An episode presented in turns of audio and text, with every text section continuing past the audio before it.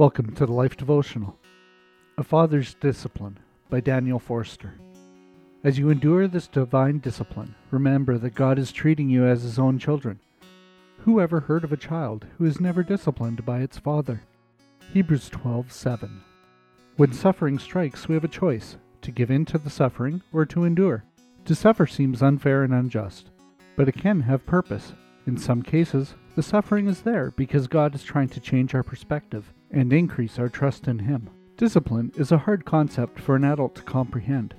Children are supposed to be disciplined, and the adults are to be the ones doing the disciplining. God doesn't see it that way because He sees all of the redeemed as His children, no matter their age.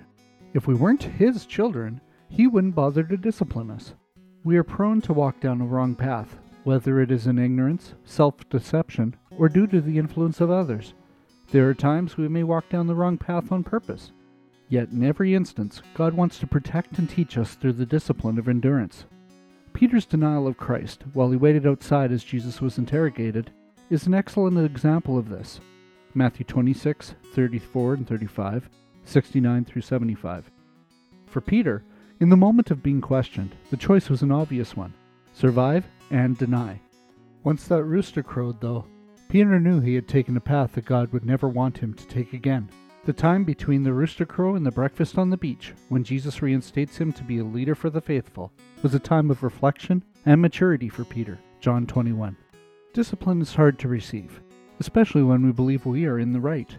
Take a step back from your circumstances and listen for the crow of the rooster.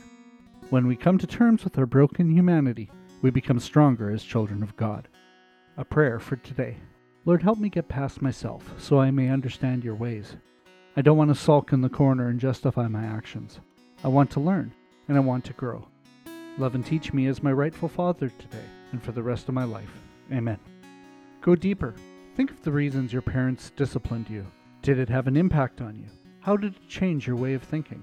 Then ask yourself if God's discipline is always fair, on time, and just. Need prayer? Come see us at thelife.com slash prayer.